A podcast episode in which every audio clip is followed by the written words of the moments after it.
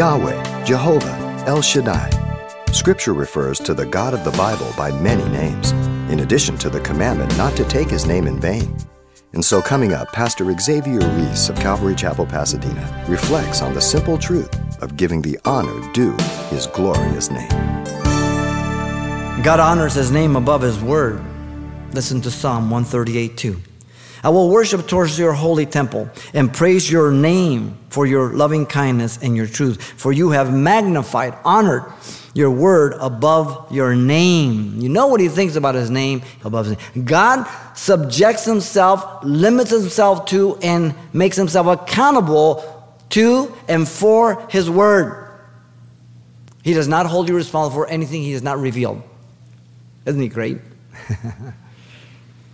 Malachi 1 6 declares it succinctly. Listen to it.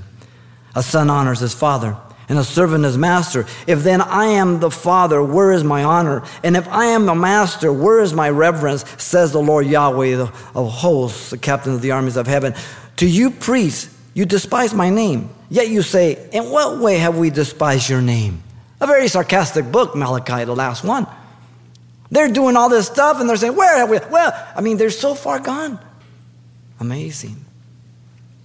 The scriptures tell us the following about the name of God. Listen carefully. We are to not profane his name. We are to bless his name. We are to know his name is excellent. We are to put our trust in his name. We are pardoned in his name. We are to give glory to his name. We are to exalt his name together. We are to fear his name. We are to praise his name forever. We are to know that the name of God is a strong tower. We are to call his name Emmanuel, God with us. His name is Jesus. You understand? One day soon, Jesus will return first for his church in the rapture, then with his church to defeat the armies of the world that will be in the valley of Megiddo. And they're going to try to stop Jesus from setting up his kingdom. And once Jesus destroys them, he will set up his kingdom. And there isn't a thing they're going to be able to do. And they will give an account what they've done against the name. Listen to Malachi 1:11. But remember what the scripture said before I read it.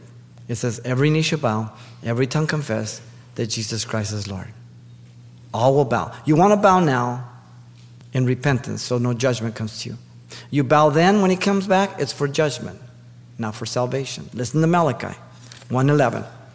He says, "For from the rising of the sun even to the going down, my name shall be great among the Gentiles or the nations. In every place incense shall be offered to my name, and a pure offering for my name shall be great among the nations," says the Lord Yahweh the Lord of hosts, the captain of the armies of heaven. You've been listening to Simple Truths with Pastor Xavier Reese, a daily devotional of the enriching and precious truths found in God's Word. And we're pleased to say that many of the studies you hear on Simple Truths are available on cassette or CD.